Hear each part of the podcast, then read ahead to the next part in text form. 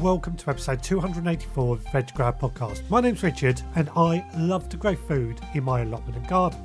Today is the 15th of April 2020 and today, today I want to talk to you about a few plant feeds that we can make at home.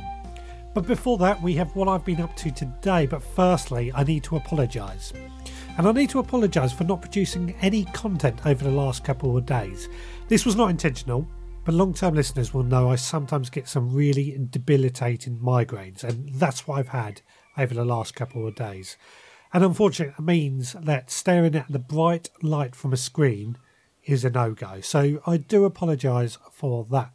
Now, of course, I couldn't do any gardening over that time either, but I'm very lucky that my wife was able to look after my chickens and quail. But today, I did venture out into the garden to carry out a few jobs.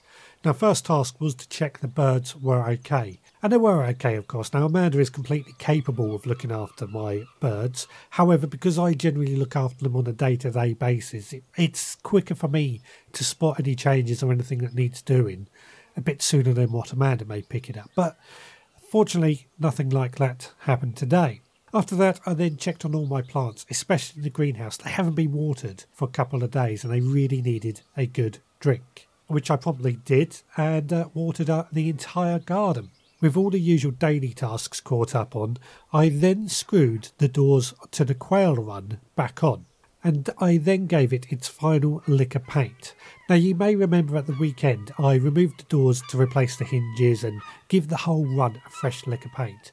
Well, that's now completed, the doors are back on, and the fresh liquor paint. And once the paint had dried, I then was able to place my quail in there. And this was the free quail that I was keeping in my potting shed. Bunny the male, which I hatched Easter 2019, and Ekel and Fecken, my female quails. Now, I have noticed that Bunny, the male, he's very aggressive towards me. He's always trying to bite me if I feed him or anything like that.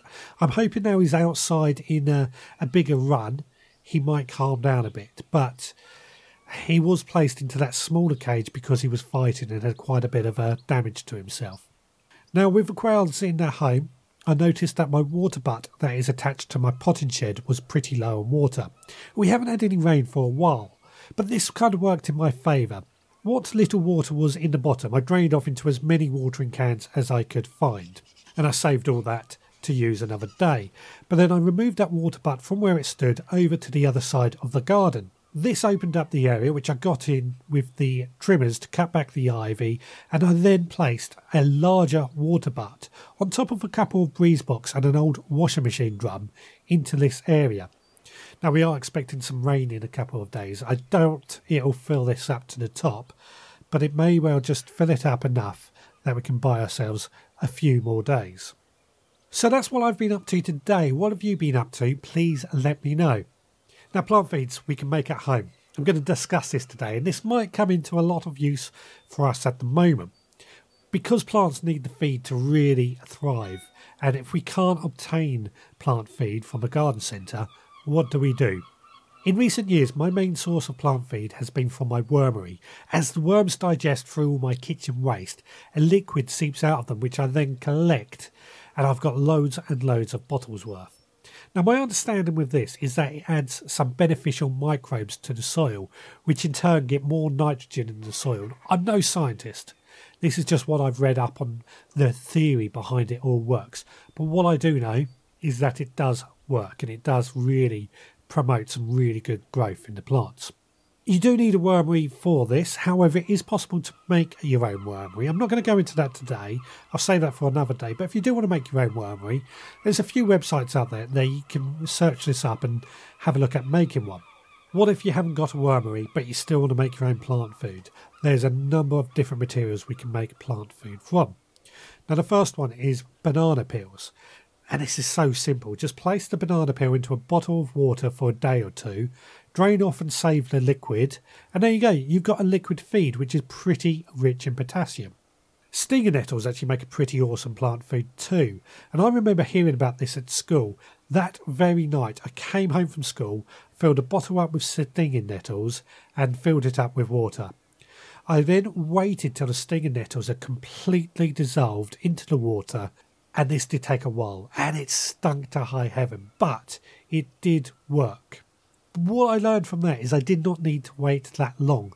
A couple of days to a week would have been enough to get the uh, goodness into that water. Along with stinger nettles, comfrey leaves and borage leaves also work in pretty much the same way. Again, you make this plant food from these items by soaking it in water and then all the goodness leaches out into that water. And we take that liquid, put it into a watering can and dilute it down and spread it onto our plants. And it is good to go. Comfrey and borage is probably not so well known unless you're on an allotment. So it's probably not so easy to get hold of compared to banana peels and stinger nettles. That's why I started with those twos. Another option, if you live near a coast, is seaweed. Now, seaweed has been used as fertilisers for years, and I actually buy some liquid feed to start my younger plants off. But it is possible to make your own from seaweed found on the coast. Same way as I just said with the stinger nettles, soak it in water. There's a bit of debate whether you need to wash the seaweed first or not. I've always washed it just to get rid of any salt, and then I've just placed it into a bottle with water and waited for it to sort of steep and make a tea. Other options, though, you can actually dry that seaweed uh, out in the sun until it goes nice and hard and crisp, and then pulverize that down to a really fine powder and sprinkle that around your plants, especially over the root zone, and that will then get into the soil and make a really nice plant feed. And seaweed can also be used as a mulch, especially over the winter if you're able to get it in large quantities. The trouble with seaweed, especially in such large quantities, you may need permission from the council to take it away from the sea. It's one of those weird problems, especially if it's living seaweed. The best time to get seaweed is after a storm when it's all been washed up and it's it's kind of just gonna go to waste. Well, that's it for today. I hope that has helped you out with making some plant feeds that you can make at home. If you've got any plant feeds that you've made yourself, then please let me know.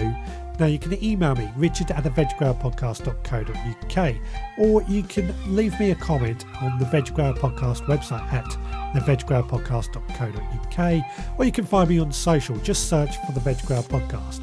But for today, please take care, and I'll see you again next time.